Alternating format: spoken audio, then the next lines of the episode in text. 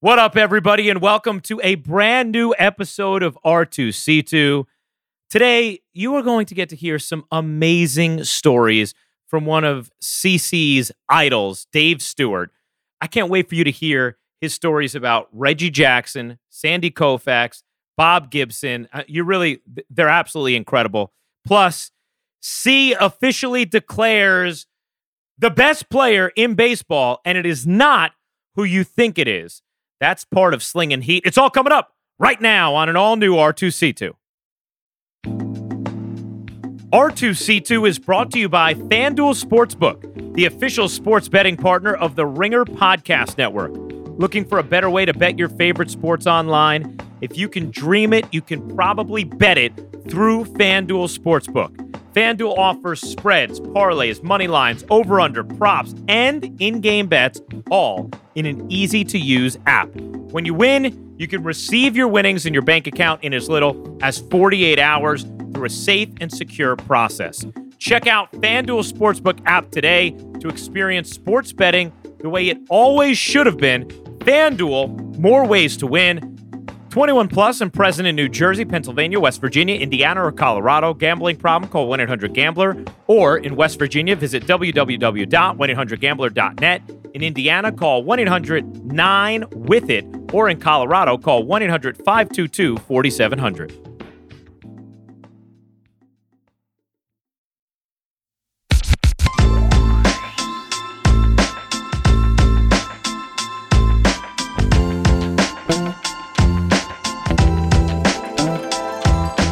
What's up, everybody? We back.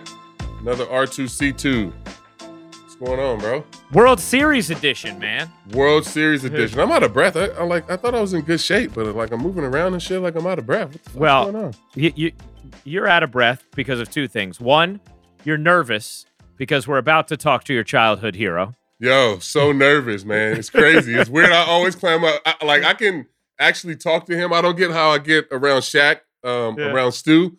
Because I did what he, you know what I'm saying? Yeah, so we can talk. He did the same thing. Yeah. Yeah, but it's still, you know, it's still nerve wracking. It's still a lot of fun to be able to, you know, I still feel like a 9-year-old every time I'm around him. So it's fun. You guys are you're gonna love this conversation with Dave Stewart. I mean, he is, first of all, he's one of the great October pitchers of all time. He's CC's childhood hero, and he is an unbelievable storyteller. Yes. And the stories you are gonna hear about Reggie Jackson and Tony La Russa and Bob Gibson, they're going to blow your mind. Like, they really are. You will thoroughly enjoy these stories, I promise you. And then I think the other reason you're out of breath, C, is because we start every podcast with Slingin' Heat, and your first Slingin' Heat today, it required a prop.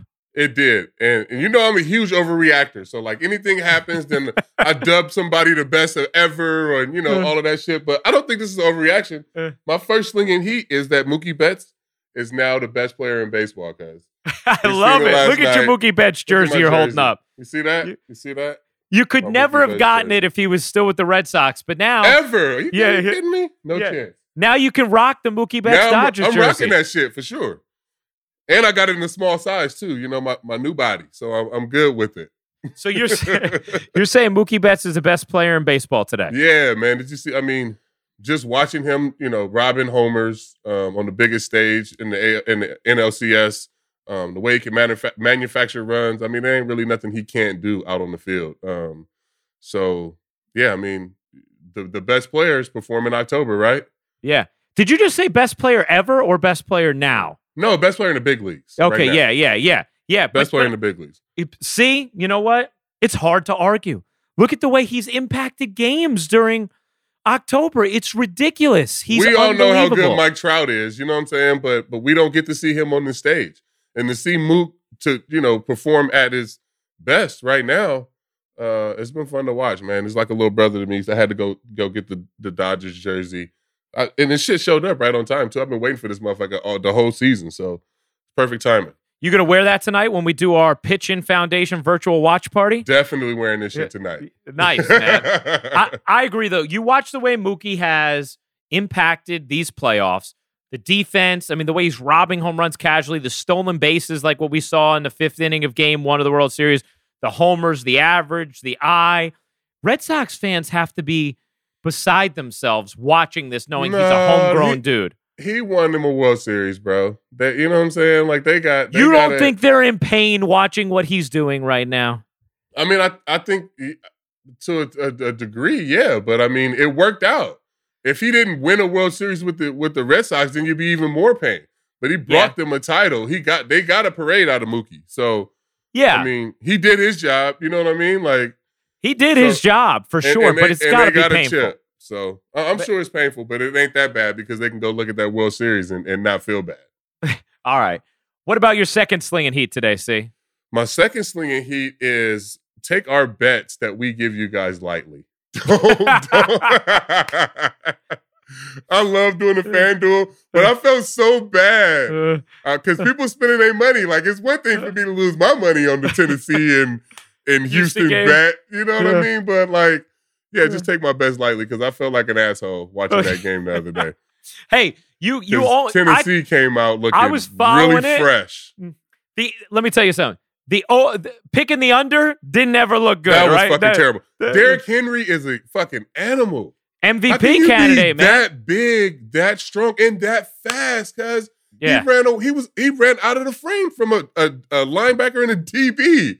He's incredible. Wow, cuz I don't understand it. That shit is incredible. But I will say, and I appreciate the guilt you feel and the empathy you have, but you have been more good than bad in our picks. So yes, take it lightly, but I still so think bad you're good. Last week. Whoever listened to my belt last week, I'm sorry, my bad. That is great. I'll be better this week for sure. Hey, C, how about I'm gonna give you the third Slingin' Heat today, okay? Yeah, and it's this. You know, we are spending a lot of time starting to wonder about scheduling, how COVID's affecting that. Obviously, we see cases are rising as is expected. Respiratory viruses, as the weather gets colder, that just is what happens naturally. And we're seeing that around the country and the world, and it is going to continue into winter. And we're wondering, when are we going to bring back these leagues? And most specifically with the NBA, right? Because they're the ones that are completely off their normal schedule. And there's some thought as to, okay, well, do you wait until you can get fans in the stands? Because you got to remember, these teams are losing money each game by not having fans in the stands. Every game. And it's one thing if you're talking about, you know, a short-term investment in the business like this past year was. It's hard to sign up for another season where you know you are just going to lose money every game, which is the reality financially for these teams if you don't have fans in the stands. So you want fans in the stands, but there's no obvious path to when that happens. So if you're the NBA, it's not like you can say, hey, if we start March 1st, we'll definitely be at 100% capacity.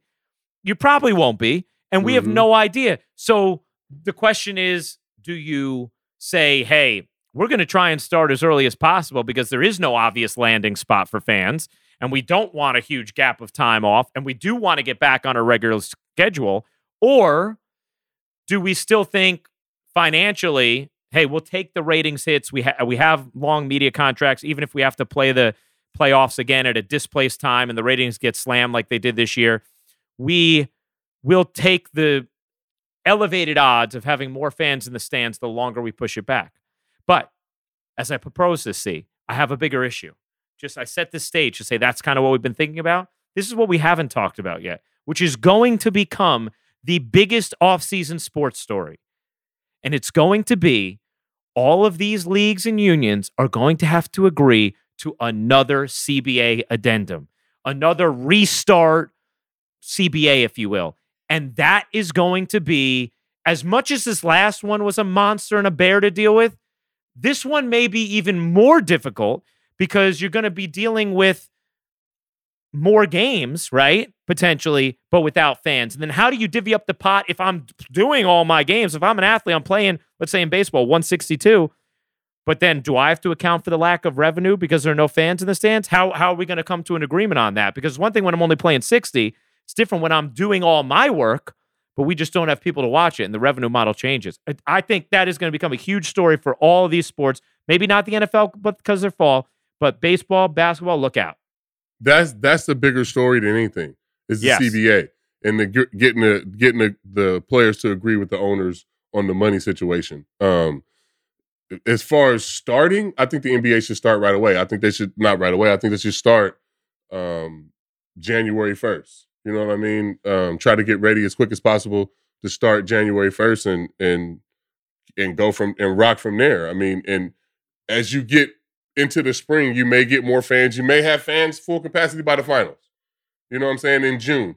But to get back on a regular schedule and end the season in June, to be then 2021, 2022 on a regular basketball schedule, if that's what they want, then they should start in January. But they need to start working on that CBA right now. I know baseball. I mean, we know how difficult it was for them to get this 60-game schedule. We know, you know, sometimes the owners and, you know, we know that they wanted to play 60 games. Let's put it like that. So we'll see what they come up with this time. And we'll see if the players will be able to agree to it. This will be something we'll end up talking about throughout the weeks to come, because it is going to be, it's going to be a big story. The CBA story. More than anything, though. Yeah. Yep. I mean, you know, getting started back, I mean, that's one thing, but just actually getting the players to agree on, like you said, if I'm playing 162, cuz, you're going to have to pay me, period. Right. I don't give a fuck who they're watching. If I'm playing every game, I need every fucking penny of what I'm owed. Sorry. And a lot of players are going to feel that way, and I understand why you do. And the owners are going to say, "Well, we're losing 60% of the revenue, so what do we do?" Or whatever it is. And it's going to be tough to find common ground. And I heard former players. Text was on, you know, saying that they need to play for the fans and blah blah. Man, listen, it was just funny hearing that come from him. You know what I'm saying? Where I know. Most players, if you're out there playing, you're putting your body on the line, you want to get paid for it, period. Yeah. So, yeah. I mean, if you're going to play a full schedule, you're going to have to pay me, period. We're going to watch this story. I'm sure it'll be on Slingin' Heat again. But on this episode of R2C2, we are about to speak with your childhood idol, Dave Stewart. This is a man who, two-time ALCS MVP, a World Series MVP, one of the great October pitchers of all time, a three-time World Series champion. A black ace, that's right. And one of the best storytellers I've ever heard. Just incredible. He is, and he knows everybody. He's been around everybody. He's had different jobs in the game, from, you know, being a GM to being an agent. So he knows everybody, man, and he's just fun to be around, and a huge inspiration to me. So, you know, I thank him, you know, greatly for being able to come and take some time out to come on the podcast, for sure. So without further ado, here is Dave Stewart on R2C2.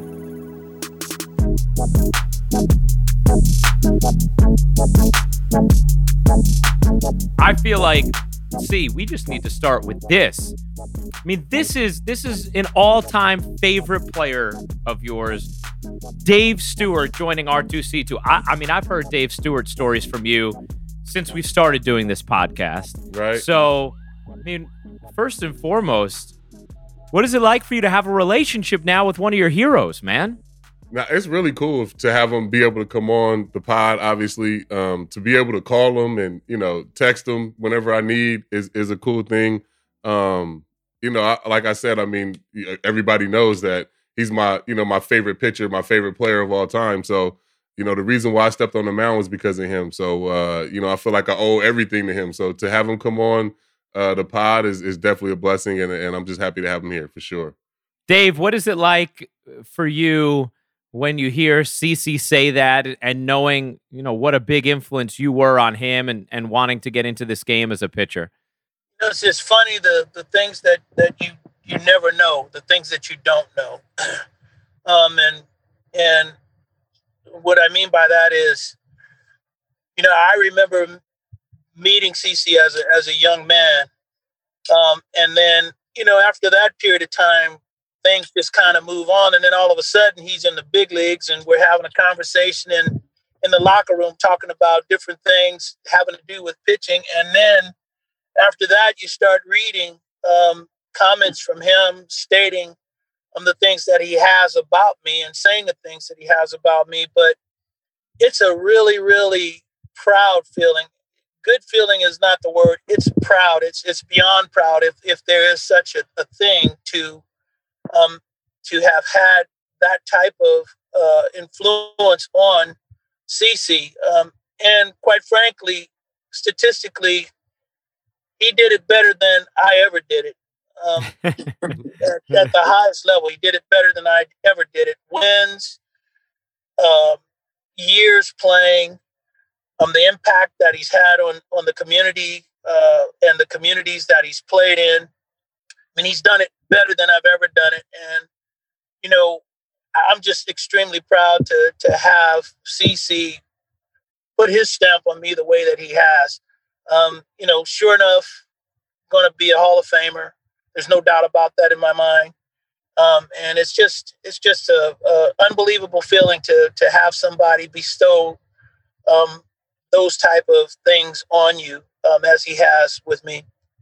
You know, the one thing about me always starting a foundation and doing the things that I do in the community and giving back is I want to be able to sit there, you know, 20 years from now and have a kid be like, yo, you came to my Boys and Girls Club. I started I did all of this stuff because of what you did for me. And it all started with, you know, him walking to my Boys and Girls Club. So, you know, everything that I do in the community, you know, giving back, the backpack giveaways, all of that stuff started on that day. And if I can be that for just one kid, you know, I feel like, you know, it's all worth it. So, like I said, I mean, it's just been a blessing and very grateful that I've been able to, you know, have these type of people in my life and them have that type of impact on me to, you know, for me to be able to do what I've done in my career.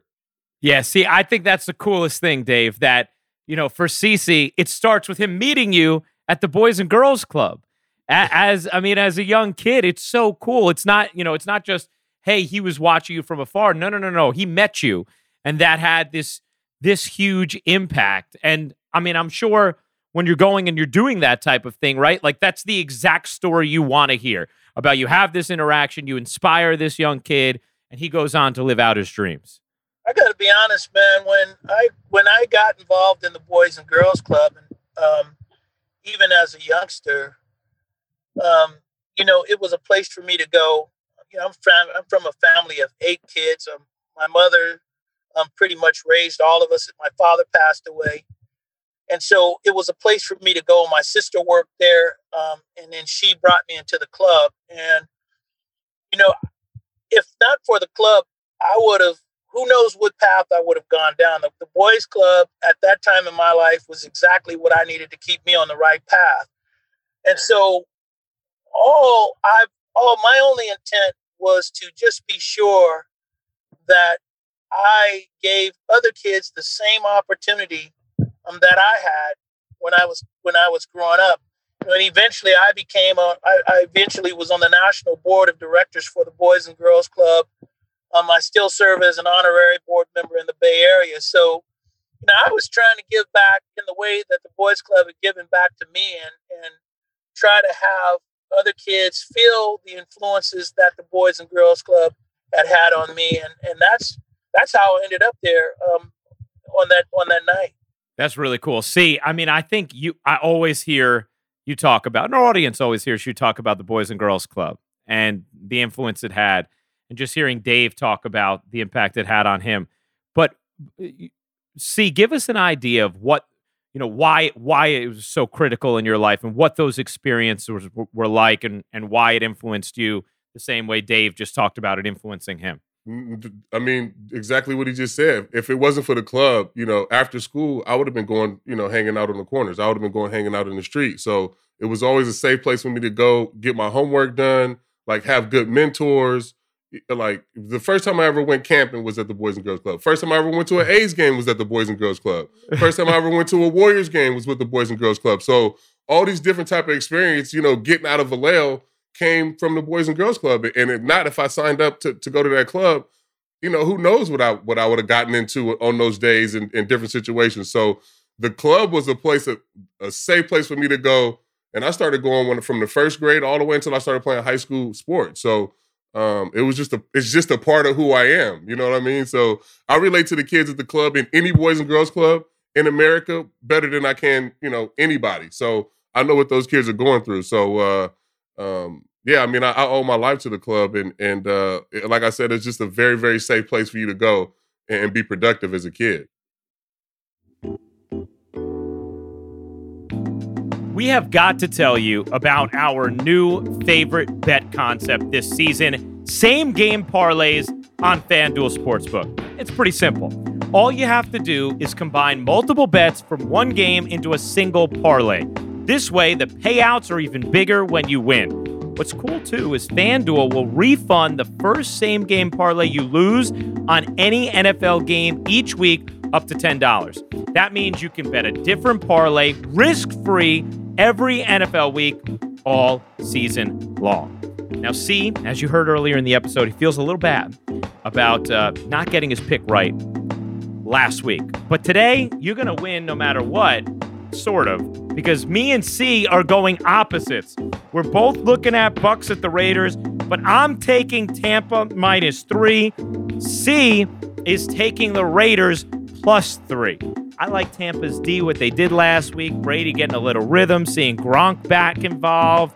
I do think they're a good team, and if they play defense like that, they'll be real good. And we know C is a Raiders fan, and he was happy to be getting points at home. The same game parlay I'm going to add to it is Tampa scoring more than 27 points. Tampa over the 27 plus the Bucks -3. That is my same game parlay. If you like our picks, go ahead and bet them. And with your first NFL or World Series same game parlay of the week, you'll get $10 back if we don't win. Now there's one catch.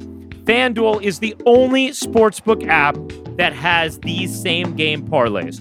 So if you don't already have a FanDuel account, just use the promo code R2C2 when you sign up so that they know we sent you. That's FanDuel Sportsbook, promo code R2C2. 21 plus and present in New Jersey, Pennsylvania, Illinois, West Virginia, Indiana, Colorado, or Iowa. Refund issued as non-withdrawable site credit that expires in 7 days. Max refund $10. Terms apply. Gambling problem? Call 1-800-GAMBLER. In West Virginia, visit www.1800gambler.net. In Indiana, call 1-800-9-WITH-IT. In Colorado, call 1-800-522-4700. And in Iowa, call 1-800-BETS-OFF.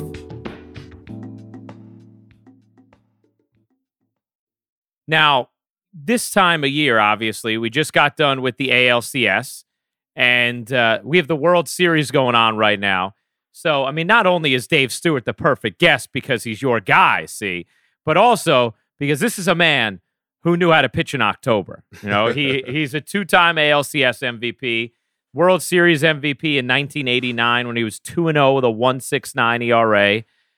Dave, when you think about this time of year, these particular moments, why or what was so key to you elevating and pitching as well as you did in these big spots? Like, what are the keys to being able to thrive when the pressure's on and the stakes are as high as they are in October?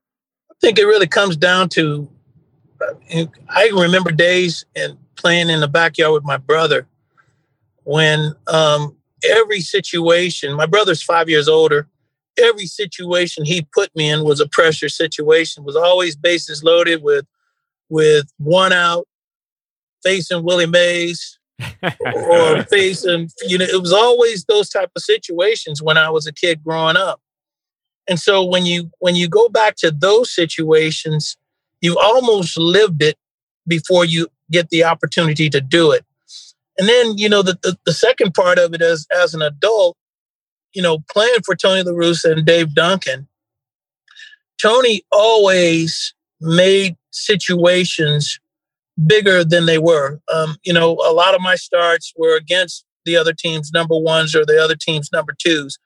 You know, Roger Clemens or Jack Morris or Frank Viola or Chuck Finley or Dan Petrie, somebody like that. You know, those were the guys that I was starting against. And so as we moved on during the season, especially in the latter part of the season, he always told me to play these games out as if though they mean something, that you're playing for something. Make these big starts for you.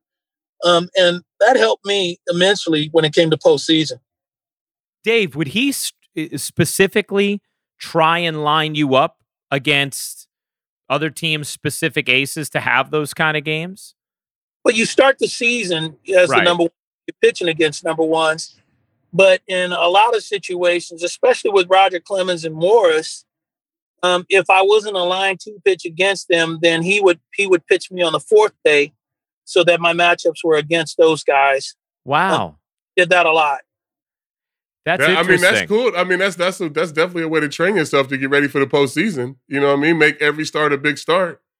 That's how you get it done. In my opinion, you have to simulate those situations to be able to adapt to them when you're actually in them. And, I felt like in postseason play, because I'd done it so many times, I wasn't really bothered by the situation or moved by the situation. And emotionally, I had already learned how to slow the game down when I needed to, or to speed it up when I needed to. And so for me, it really becomes a matter of, you know what's going to happen in postseason. At least you know what the script is supposed to be. You know it's supposed to be low scoring. You know it's supposed to be games where you have to execute pitches and concentrate pitch by pitch. And you can't have lapses. And, fortunately, I was able to really focus in those situations. That was something that, like me, early on, I had to learn. I feel like my first 2 postseasons, I was just kind of trying to get through, just thinking I was going to go out and dominate, not really, worried about concentrating on every pitch. And, I feel like the results showed that. When I got here, to your point of making every start a big start, like opening day was a big start. My first Red Sox start was a big start. Then I had a Red Sox start in August where we were trying to get first place. That was a big start. So I had all these, biggest starts of my career leading up to the playoffs, which I had already done it. You know what I mean? Like I'm standing on the mound in the Bronx in game 1. I'm like, I've been here already. So it being able to like learn that skill is something that it took me a while to be able to pitch in the postseason to slow the game down. Yeah, but see, playing in New York, in my opinion, is a totally different thing anyway. If you can play and pitch in New York, you could play a pitch in anywhere. So, in my opinion, it seemed, and I never had that experience. The one experience I had to come to New York, I ended up going to Toronto. Mm-hmm. New York was competing with Toronto for my services in '93. Everybody that I've talked to about playing and pitching in New York is, if you don't go in there with the right mindset, it's going to be a difficult time. And New York has crushed some big guys, man. Yeah. Randy, one of the best to ever take the mound, couldn't pitch in New York. So I think playing in New York prepared you as well. Yeah, for sure. Was it any added pressure, like pitching in Oakland, like being at home, like all of that, that pressure? Because that can be, that could be tough too. Man, you from the area, so exactly.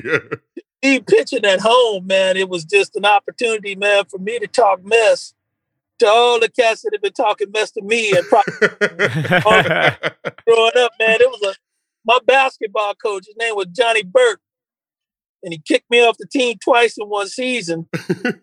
Told me I was never gonna be nothing, so. I ran into Johnny over at Gregory Pete's place one night, and I said, "So what's the deal now, man?" So he turned it around on me and told me that him kicking me off the team made me the man I grew up to be. That's phenomenal. Man, that's great. So I wanted to ask you another question, too, about growing up in Oakland, your relationship with Reggie. I know you had a relationship with Reggie Jackson when you were younger, growing up, going to the stadium. Can you tell us about that? I have a relationship with Reggie. Yeah. Reggie calls me his little bro. I met Reggie, man. I never paid to get to the stadium back in them days. I was riding my bicycle. I stayed probably a stone's throw from the Coliseum. So I would get on my bike, me and my cousins, chain our bikes to the Union 76 station, go down the tracks, hop the fence, hop another fence, boom, you're in right field. And so we were laying out in right field through BP, and balls were being hit, and Jack had his back to the infield, just waiting for us to stick our heads up. He screamed out at us. He said, "Hey, old man Finley gonna put you guys out of this ballpark." And I said, "Old man Finley couldn't keep us out of the ballpark, so how you gonna put us out of the ballpark?" So that was the start of it. And then after that game, it's crazy how things happened, because I ended up playing with Rick Monday. Rick Monday ended up being my teammate with the Dodgers. And so Mo hit a home run that night, and my cousin Kevin caught the ball, and we waited after for Rick Monday to come out. And when Rick Monday was second to the last, and obviously Reggie was the last guy to come out. Mm-hmm. And so Monday, we asked him for the autograph, and he told us, you know, asked us, "Well, isn't tonight a school night?" He said, we told him, "Yeah, tonight's a school night." He says, "I'm not giving you an autograph. You need to go home and get yourself in bed and get ready for school tomorrow." My cousin Kevin called him an asshole. And so Reggie came out after that, and Reggie said, "Oh, you that young punk that was talking all that mess in right field to me." And so he said, "Where y'all live?" And we told him where we live. And he asked us, he said, "Hey, do you need a ride? We'll give you a ride to your house." And I said, "No, man, we got our bikes chained up over at the Union 76 station." And I said, "Besides, my mother said, don't ever take rides with strangers." So we got our bicycles, but he was driving slow, followed us all the way till our houses, until we got to the house. Next day, about 4:00, he was passing down that same down our street, Havens Court, looking for us. We were at the ballpark again. And so our meeting and eventually friendship came from just seeing him out, hanging out in right field. And then eventually he was leaving us tickets to sit with him or sit with his girlfriend at that time. And then I never saw Reggie again past once I graduated, until we played him in the World Series in 1981. Wow. And at that time, you know, I had grown, matured, face had matured. He didn't know who I was, man. So he wasn't having a good series, man. So I was there with my son, Adrian, and we were at Dodger Stadium, and he was taking extra BP.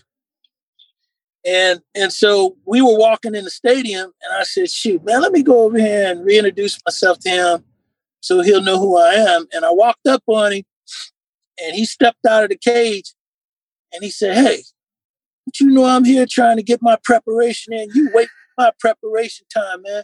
And plus, you play for the Dodgers. I don't have no time for the opposing team. You wasting my preparation." I said, "Reggie." I said, "Man, this little Stu." He said, he looked at me. He said, "Little Stu?" I said, "Yeah, man." He said, "Oh, man." And We've been in contact, communication ever since. That is an amazing awesome story. Like, amazing. Oh my gosh. Yeah, that's how we got reunited. And I know, and I've been around Reggie, and you know, if you catch Reggie on a good day, you catch him on a good day. Mm-hmm. Catch him on a bad day, you catch him on a bad day. But I can tell you this, I've never had a bad day with Reggie Jackson ever. It's always been, as he said, it's been like a brother-to-brother relationship. I call him and talk to him about different things today. And he calls me. I don't miss his birthday. He doesn't miss mine. That's our relationship. That's unbelievable. That's awesome. That story is incredible. Absolutely incredible. Now, I got to go. I got to go back on the non-Reggie part of the story, Dave. It was Rick Monday who did not sign the ball. Is that right? And then did you tell him about that when you played with him? You know what he told me? This was in my first spring training was in 19. That was my first time I pitched in a big league camp. It was in 77. And so I saw Rick Monday. And when I saw him, told him, I said, "Hey, man, You were an asshole, man, when we were there." So he said, "Who are you?" Because he didn't know me. It was my first big league camp. Plus, I had that big number. Or you know, when you come into your first big league camp, they give you an 80. So I had that number. I was in big league camp, and he said, "Man, who are you?" I said, man, you used to play for the A's. And I started naming off all the players on the team. And I said, one night, your first major league home run, me and my cousins were waiting outside for you. And you were the second to last person out, wanted you to sign the ball, and you wouldn't sign the ball. So he said, I remember now. He said, you called me an asshole. I said, I didn't call you an asshole. I said, my cousin did. He said, well, I'm just telling you now. He says, I may have been an asshole then, but you're an asshole now. And don't ever ask me to sign a ball. And he ended up that day giving me a nickname of Vegas. And I still don't know why he gave me that nickname, but Mo and I, man, we're close now too. That's funny, that is amazing. But by the way, how incredibly random and hilarious is it that your cousin catches his first home run ball? It's crazy, isn't it? The team had just moved here from Kansas City in '68. And Reggie and Rick Monday, Bando, there was a guy named Ramon Webster. Those guys were all in their first year playing in the big leagues. And my cousin we were there opening day. And my cousin caught his first home run ball. Mm. That's when the Coliseum was actually a nice park too. Like before they built Mount Davis up there. Yeah, man, it was a great park. You could see the Oakland skyline and everything. It was a great place to play baseball. A beautiful place to go and watch a game. It was for sure. Yeah, what do you remember about going and watching the A's when you were a kid? Like you said, it was a beautiful place to watch the game. Like it was, the park was wide open. It wasn't that big section in the middle. Yeah. So you could see the mountains, and it was, it was this dude named Crazy George that used to be all over the place with he had this drum, and he would be on top of the damn speaker over here, and it was so loud in there. I remember, have you been to the Coliseum before, Ryan? I've been to this incarnation of it, yes. Yeah. It was loud. So I just remember it being so loud. Obviously, the A's being really good, and every time we went to the game, they won. So it was always a good experience, you know what I'm saying? You know what's funny though? You asked Dave about pitching at home and what that was like, and I can remember the first time I went to the Coliseum C was actually your first start back there as a Yankee, and you pitched well. You guys won, but up until that point, I'm pretty sure you hadn't pitched that well in Oakland, and it was a thing, right? It was you wouldn't pitch good there. So when you asked the question to Dave, it made me wonder, was that a hard thing for you to do, to pitch when you were at home around everybody? For me, it was. It was a really hard thing for me to do because, like he said, I was always trying to prove to people. There's always people in your hometown that you always feel like you need to prove stuff to, no matter what you do. So I was always out on the mound, felt like I need to prove why I'm out here. You know what I mean? Being so close to Oakland, and it never worked out. I have the highest ERA in my career in that stadium. I don't know what I did. It was always grand slams, homers, 7 walks a game. By the end, I would just try to skip that trip. Just let me pitch in Seattle, because we would always go Anaheim, Oakland, Seattle. I pitch in Anaheim and then in Seattle. Let me skip Oakland.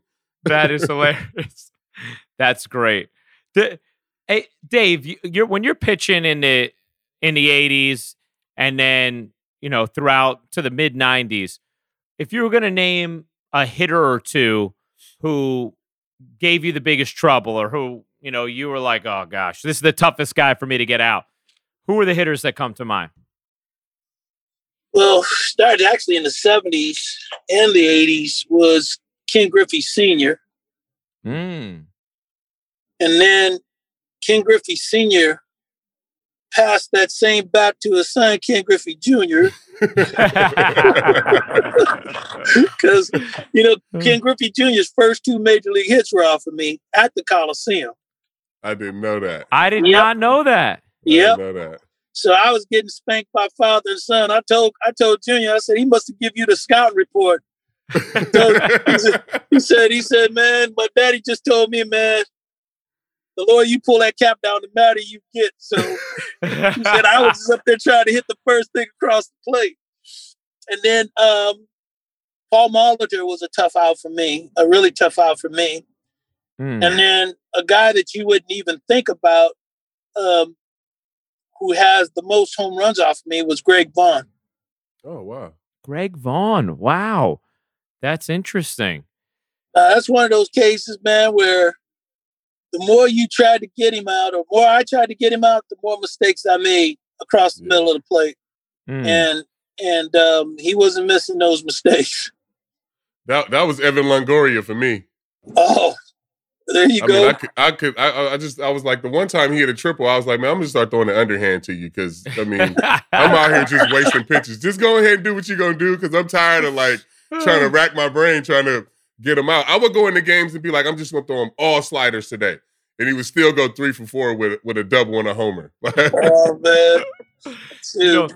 You guys have something that you both have in common is being workhorses, right? In addition to the postseason success that you each have had, you were known for that. Like in an era where guys were increasingly going shorter distances, you're going 8 innings, you're throwing complete games, you're going 7 2/3. I mean, I remember you had a stretch in 2009 where I forget how many straight starts it was, you completed at least 7 innings, when people weren't doing that anymore. And Dave, you go through a stretch in 88, 89, 90, where 3 years in a row you face more batters than anybody in baseball, and you're throwing 275 innings and 260 innings and 265 innings.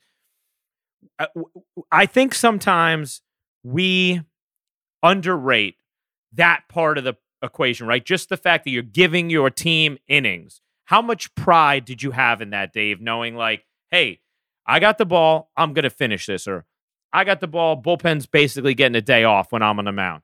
Well, I'll go back to Tony again. Tony, at the beginning of every year, always stressed how important it was to make your starts and to be dependable. I coming into the big leagues took a different path than CC. I started out in the bullpen with a strong desire to want to be a starter. And so in 86, when Tony came to this team and he gave me the opportunity to be a starter in that rotation, I was ready for that situation and wanted it. And once things started rolling the way they did, I wasn't willing to give it up. The most important things for me were not wins. The most important thing for me was pitching innings, because if you pitch innings, you're going to get your wins. And so, I think the one year that you mentioned that I had 275, that was the year I told him I was going to pitch 300. And he started taking me out of games, man. And I think that year, truthfully, I probably had close to 200 innings at the break. Wow. And he started taking me out of games after 7 innings. I was steaming. Oh. Because you'll see in that year I had complete games too, but... Yeah, you had 14 of them.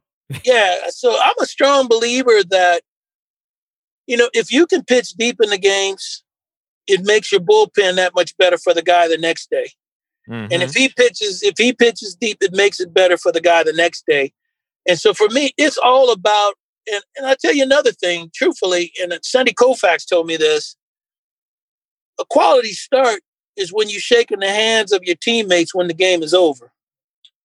And that's what I live by. So it was important for me. It was a badge of honor to pitch complete games, to pitch a lot of innings during the course of the season. And Tony said, well, he was concerned about, my career and how long I'd be able to pitch.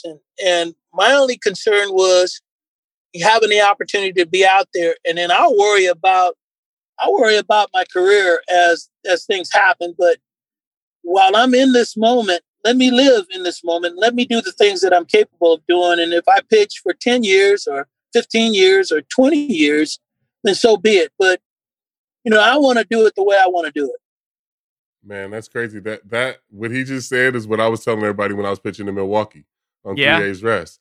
If I don't pitch another inning after this. Let me live right now. You know what I'm saying? Like, I'm feeling good right now. Let me go. Like, this is how I feel. I'll worry about everything, how it unfolds after that. You know what I mean? Yeah. I mean, see, did you also feel, because the game had obviously started to shift even more that way. It started to happen more and more when Dave's playing, obviously. And then I wasn't thinking anything other than let's just try to make the playoffs. You know what I'm saying? Mm.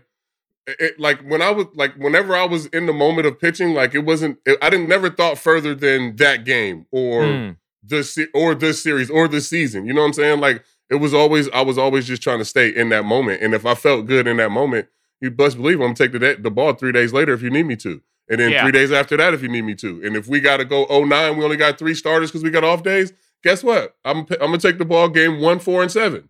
You know, that's just, it is what it is. Yeah. But did you also see, did you have that, like, that pride of knowing, hey, when I take the ball, bullpen's getting a day off, or like we're only using Mo, or I mean, what, because you're throwing 8 innings when people aren't doing that in 2009. No, I was trying to. Yeah, I mean, like he said, like Stu said, a quality start is when you standing out there shaking hands after the game with the catcher. You know what I mean? That was the only way I measured a quality start. And after that, you know, I was trying to figure out how I was going to do it again. So, you know, I was always trying to pitch as deep as possible into the games. And, you know, if that's 115, 20 pitches, you know, I can take it. No, it's crazy. It's crazy. And C just made a good point. You pitch a good game, and then you don't really get a chance. If you're doing it the right way, you don't get a chance to enjoy your work because the preparation for your next start begins the next day. Mm-hmm. Mm. And now you're dissecting and figuring out your game plan and going back over everything that you've done against that particular team for a career and what's made you successful for them. The guys that do it right, they don't have a chance, man, to, you know, pat themselves on the back because the next challenge starts right away. And that was a really, really good point that you made there, man. You just don't have time. You don't have time to sit back and relax because it's going 20. You got 35 starts to make. You know, one year I had 37. So you gotta get yourself prepared and ready. You've got your physical preparation, but the mental preparation to grind.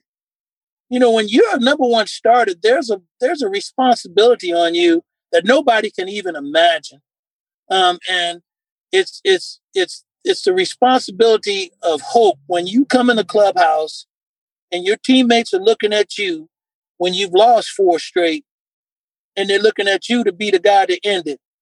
It's starting that first game in the playoffs. It's starting that first game of the World Series. It's the beginning of the season when people are saying, and they're chalking you up and they're marking you down. C's going to start 35 games and we're going to get 16 W's out of him. You know, that is a huge responsibility that no one can possibly understand unless you wear those shoes.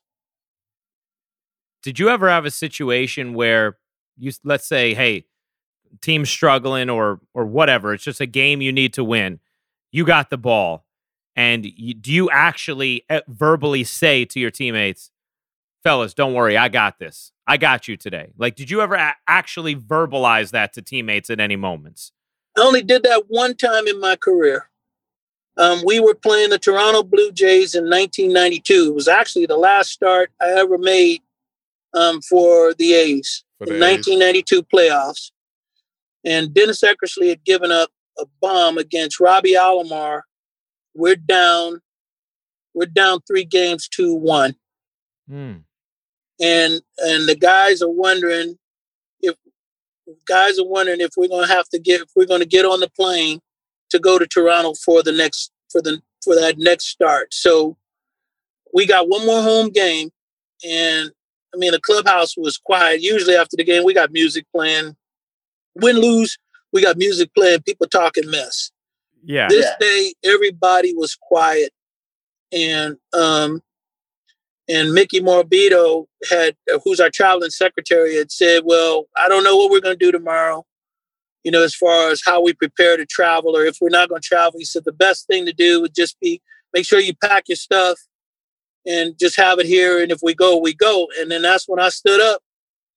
And I actually stood up on the food table and I said it. I said, hey, tomorrow, you guys be prepared to go to Toronto. If the sun shines, we're going to win a baseball game if I'm on the mound. So be ready to go. And Toronto, man, somehow, because I saw Joe Carter coming into the stadium. This is one of those moments that you never forget, but I never really thought about it. I was walking in those days. You could either park in F lot or you can park in center field and walk through center field to the clubhouse. Now I was one of those guys that 1 hour before the game, I'm coming to the stadium before I pitch. I didn't waste a whole lot of time at the stadium on the days that I pitched. I come in 1 hour before. Wow. Well, I was walking through center field. Toronto was hitting. And Joe Carter screamed at me from right field, "Oh, you guaranteeing wins now, huh?" I told Joe, I said, "Hey, Joe, just be ready to hit, baby. Be ready to hit." That's awesome. And you go and you throw a complete game and you guys win. I sure did. Yo, Stu, I wanted to ask, I know, you know, obviously I looked up to you and, you know, you're my idol on the mound, but who were your guys that you looked up to growing up? Who were the guys that you really looked up to? Who were the guys that, you know, some of the Black Aces, obviously we were part of that group that you really looked up to? Well, see, you know, my main dude, he just passed away, Bob Gibson. Hmm. Was the main guy for me when I was growing up. He was the guy that, you know, my folks, my dad in particular, brought me to every baseball game that I ever went to when I was a kid. And he always told me, you know, because I didn't get a chance to see Don Newcomb pitch. So he said, this is the guy. If you ever decide you're going to be on the mound, if you ever decide you're going to pitch, this is the guy. So Don Newcomb was not Don Newcomb, but Bob Gibson was the number one guy for me that I really admired and wanted to be like, and I wanted to do everything that he did. That was the guy for me, Bob Gibson. Did you develop? I mean, what kind of relationship did you have with Bob then, in the years after you rose to prominence, Dave? You know, I had the opportunity to meet Bob Gibson through Reggie Smith. Who had played with Bob. And after that relationship, I was young and Bob said he knew who I was as a pitcher. But even with Bob being out of the game, you know, he was still a tough guy to read and a tough guy because he didn't talk a lot. Mm. You know, he was a quiet man and actually soft-spoken. And so he didn't talk a lot at that time. But as time went on and I got older in the game and started establishing who I was in the game, I had opportunities to meet him and be around him a little bit more. And, you know, he would, if you asked him about stories that you heard about him, he would share those, but he wouldn't openly tell you things about himself. We talked about the Negro Leagues and one of the things that he talked about, even though it only happened for a year, was when he played for the Harlem Globetrotters.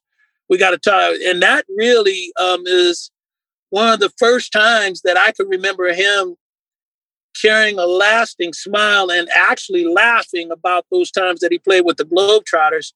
And then later on, we did a 20 win card show actually in New Jersey. See, and we drove in from the airport together and we rode back to the airport together. And I remember asking him, I said, "Gibby, I got a question for you."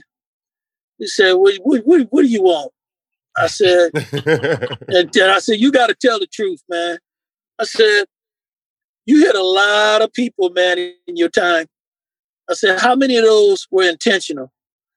And he looked at me like, "And I never hit anybody on purpose."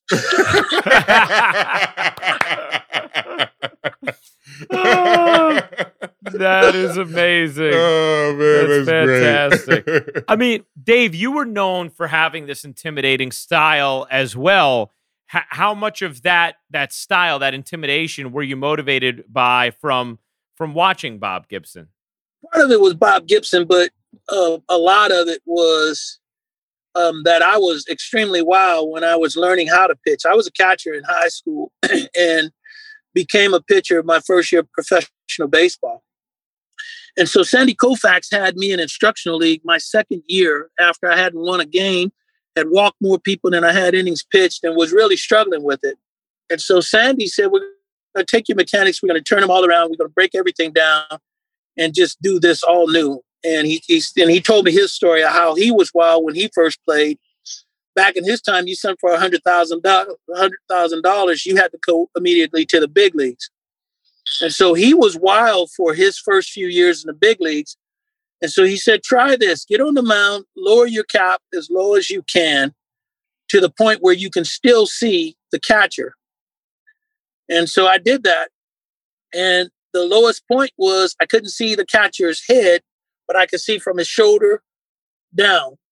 And he said, now throw the baseball. And I threw the baseball, and everything that I threw was in that area versus being wild high and, out of the strike zone. Everything I threw was down in the zone. And that's how I came to start lowering my cap. And that was the look that people grew to see. Sandy Koufax taught. Sandy Koufax taught. Like, that's amazing. That was the guy. How was he as like a pitching coach? We always hear stories about how great of a pitcher he was, and I read his book, but like I always hear how good he was like instruction-wise and like getting guys to really understand their delivery. He was simple. And Ron Peranowski, who just passed away, was our pitching coordinator at that time, and then eventually my major league pitching coach.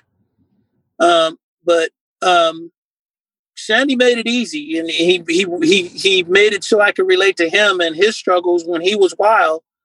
And he just made it easy when he was breaking down my mechanics and telling me what the important parts of my mechanics were. Those are things that I'd never heard from Ron Peranowski before. And so it was easy for me to put those things in motion once I was shown and told what to do. So he was great, man. And quite frankly, though, I hated the Dodgers when I was a kid growing up because, me too. They were nemesis for the Giants. And, I remember when John Roseborough got hit upside the head by Juan Marichal. And, I remember Koufax and Drysdale and coming in and dusting Willie Mays off. And I remember all that. I hated the Dodgers. But when I got to know Sandy, that was one of the best things that I did. And I stayed in contact and communication with him even after I left the Dodgers, and he was always helpful whenever I called on him. That's so cool. I mean, it's just amazing that to be able to go back and trace where the intimidating stare comes from with the lower cap, yep. And it being Sandy Koufax. I mean, how cool is that? That's it. That was, and he never wore his cap like that, but he taught me how to get down in the strike zone and how to be able to throw strikes. And the year after I was with him in instructional league, I come back the next minor league season. I won 18 games. I was 18-4. Wow. From winning no games. I didn't win any games. And then the next year I'm 18-4. That's incredible. It's amazing. It's amazing. Dave, you also, go ahead. See? No, I was going to ask you about another teammate of yours, Bob Welch. I got a chance to read his book when I was going through my struggles in rehab, and it really like brought me through the other side, being able to get a chance to read his book and knowing his struggles and what he went through. But I forgot that you guys played together. So you got any stories about him? Any good things? That was my dude, man. Me and Bunchy and I, we went all the way back to mid '70s, '78, and Bobby was one of my best friends, man. And things happened for him quick, man. He got drafted. And before you knew it, he was in the big leagues pitching against the Yankees in one of the best known World Series ever. Mm-hmm. But man, I got tons of stories about Bobby, man. Shoot. Bobby was competitive, man. This is how competitive he was. Back in the day, I used to use this equipment called the VersaClimber. Uh-huh. And so I had a VersaClimber that I put in the clubhouse, and 3 or 4 days later, all of a sudden, there's another VersaClimber coming in. Welchie had bought a VersaClimber. So now Welchie, man, he could run for days. He could run for days. He could run distance so far that we had a run that we called the Wile E. Coyote run, and we named it after him because nobody ever finished the run. So we're on this VersaClimber. He said, "Come on, Stu." He put the heart monitor on and said, "Come on, Stu, man, let's go, man. I'm challenging you, man. Let's go. And needless to say, man, he wore my butt out on that VersaClimber. So in spring training, you were in Arizona. He said, "Come on, man, let's go for a run." And I'm already leery. And I told him, I said, "Welchie, man, I'm not running no 10 miles with you, man." He said, "No, man, come on, man. We'll just go for a run. We'll go for a quick run. We'll come back." So we're at Municipal Stadium, which in Arizona is off of McDowell, no, off of Van Buren. Tempe is distant probably 4 or 5 miles. So we take off. We're running outside the stadium, and we're running, sweating like a pig because it's hot. And I look up and I say, "Welchie, and where in the hell are we?" He said, "I don't know, man, but come on, man, let's go a little bit more, man, and then we'll turn around and we'll go back." I said, "Welchie, man, we've been running for over an hour, man." I said, "I'm going back, man." He said, "You heading out?" She said, "Yeah." So I was standing on the corner, and he said, "Man, well, what are you waiting for if you're going back?" I said, "Man, I don't know where the hell we at, man. I'm taking a cab back, man."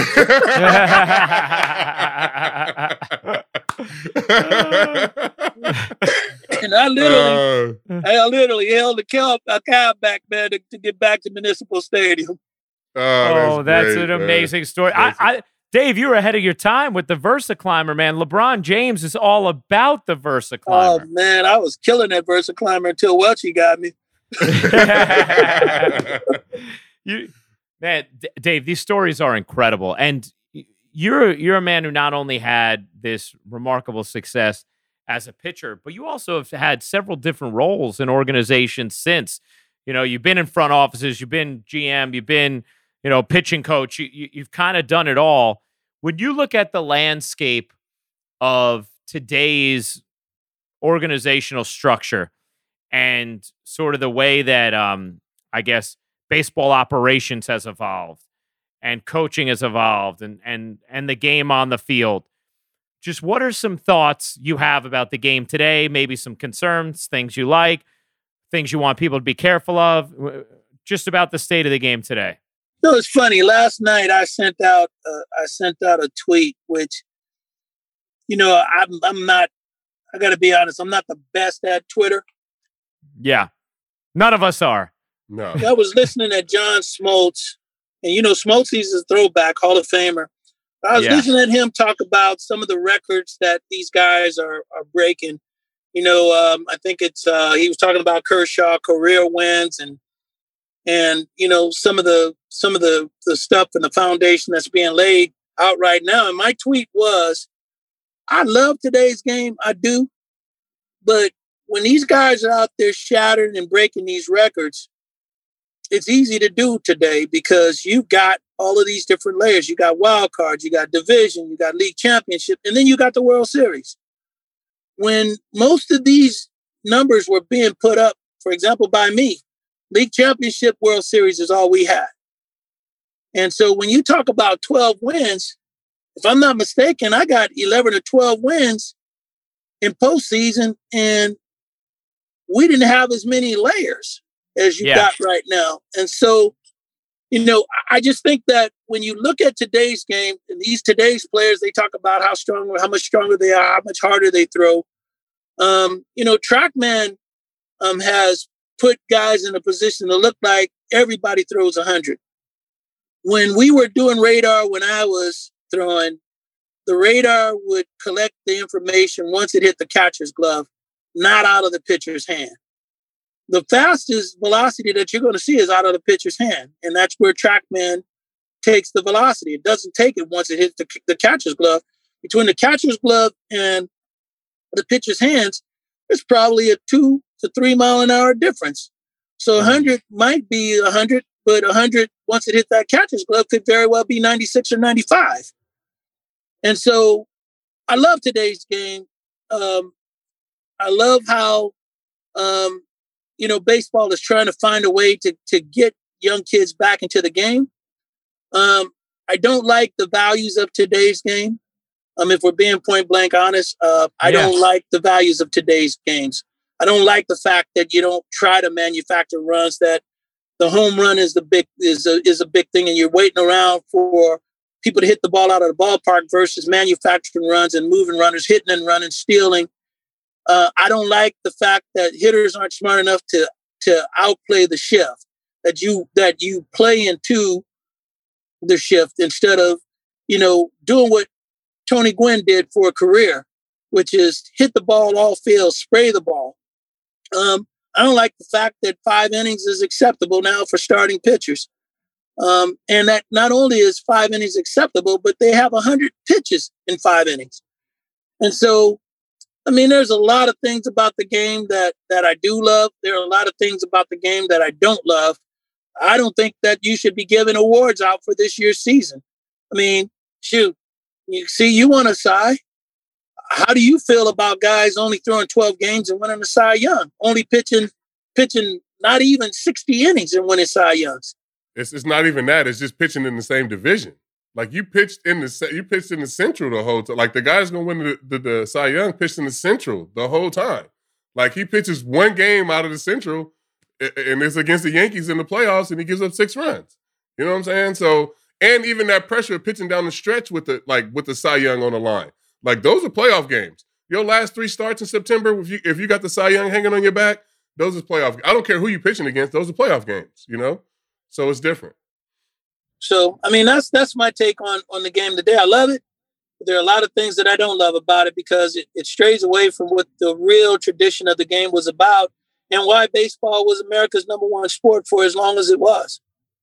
And for you, like, I mean, obviously me growing up watching your teams play, those A's teams, the athleticism and, you know, manufacturing runs, bunting and running, you know, I mean, you guys did hit balls out of the ballpark, but You can manufacture a run like Mookie did last night with, you know, Ricky would do that all the time, first inning. You know what I'm saying? He gets on still second and third, ground balls, 1-0. And that's the baseball I grew up watching and loving. So I understand what you're saying for sure. I mean, we took pride in beating you down in every way. You know, if we didn't hit, we were going to outpitch you. If we didn't pitch, we were going to outscore you. If the games were equal and it was a close game, you can believe, man, we were going to steal bases, hit and run, you know, open up holes through runners in motion. Bunt. Shoot, I beat Roger Clemens 1-0 on a squeeze play. So, I mean, we did everything we could to win baseball games, and that's unfortunate in today's game where you got late innings, runners on first and second with no outs, and they're swinging away versus bunting runners over. That's the unfortunate thing about today's game. You know, the one thing that I think from an entertainment value that's missed too is when you don't have that stuff, the game isn't as exciting, right? Like that's the other thing you're missing. It's not just like, okay, well, is this the most effective strategy? It's, well, the game is not as pleasing to the eye if all of a sudden I don't have that kind of running, right? And I don't have as much contact and I don't have as much action then. And now all of a sudden the game is not as entertaining, even if you wanted to be, okay, what's our best strategy to get to a win? Okay, but what about what's the best thing for the audience's eye as well?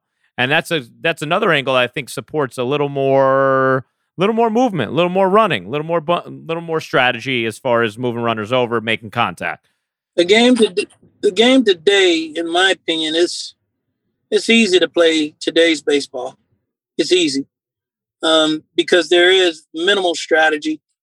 Managers now are getting their lineups sent to them by upper management. And the game for most of the managers in today's game is played by a script versus instinct and feeling for the moment. He's right. I mean, it's a lot easier to play in the big leagues today just because you only have to be good at one thing. Like you can, you know, back when in the day you had to be able to hit, run, throw, all that. Like now you can just have one of those skills and they'll find a place for you. You know what I'm saying? Like it wasn't like that back in the day where you had to be able to actually play in the field. Now they'll just, you know, they'll find a place for you and not worry about the defense. The value of the home run.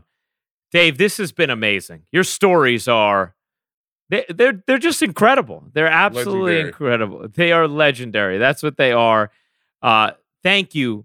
Thank you so much for coming on with us because, you know, I've co-hosted with C and we know each other a long time and for years now, though, with the podcast. And I would say you come up like every other podcast. There's C's going to bring up Dave Stewart. It's going to happen. Hey, C, before we go, you want to tell Dave about some artwork that might be in your future? Yeah. I'm getting these tattoos on my legs. I'm getting like my favorite athletes growing up. So I'm going to get you. I'm going to get Bo Jackson. And then my cousin I grew up with, he's like my big brother. He passed away, but he played in the NFL for a little bit. So I'm going to get those three guys as like my, you know, those are the guys I looked up to and the reason why I'm here. So that's my next. Those are my next tattoos. That's a huge honor, brother. I hope before I die, I don't embarrass you. Shoot, you got me on your leg, man. You be trying to get that one off. Damn. Oh, amazing. What a perfect note to finish up on. Dave, thank you so much. I can't wait for C to get the tattoo and show you it. For sure. All right, brothers. It was good to be on. C, thank you so much, man. I appreciate you, man, and I appreciate the feeling of really that I've done something good in my life, man. Thank you very much, brother. No, I appreciate you. And like I said, thank you. I wouldn't be sitting here if it wasn't for you. I would have never took the mound. I would have never took it serious. And, you know, you're my idol, man. I grew up watching you. So, you know, I appreciate you. Everything you've done for me. All right, y'all, man. You guys have a good day.